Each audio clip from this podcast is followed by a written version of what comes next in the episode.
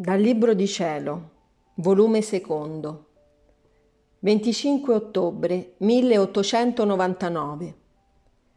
Gesù le parla del suo grande amore per le creature, anche quando le castiga. Continua il mio dolcissimo Gesù a manifestarsi quasi sempre lo stesso. Questa mattina ha soggiunto.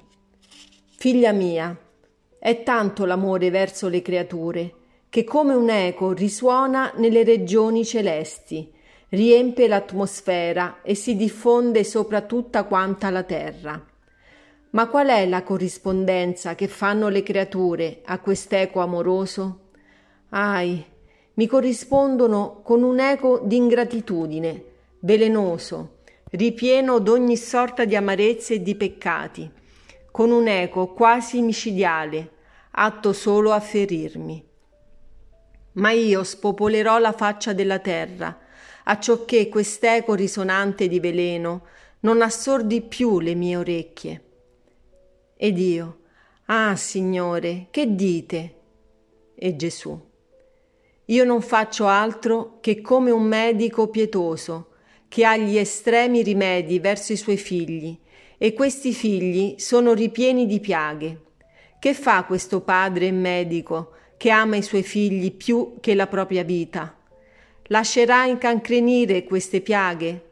Li farà perire per timore che applicando il fuoco ed i ferri vengano essi a soffrire? No, mai. Sebbene sentirà come se sopra di sé si applicassero tali strumenti, con tutto ciò mette mano ai ferri, squarcia e taglia le carni, vi applica il veleno, il fuoco, per impedire che più si inoltri la corruzione.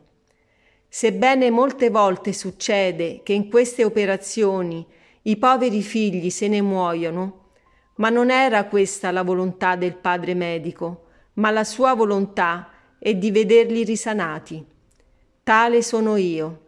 Ferisco per risanarli, li distruggo per risuscitarli che molti periscano, non è questa la mia volontà. Questo è effetto solo della loro malvagia e ostinata volontà. È effetto di quest'eco velenoso che fino a vedersi distrutti vogliono inviarmelo. Ed io, dimmi, mio unico bene, come potrei raddolcirvi quest'eco velenoso che tanto vi affligge?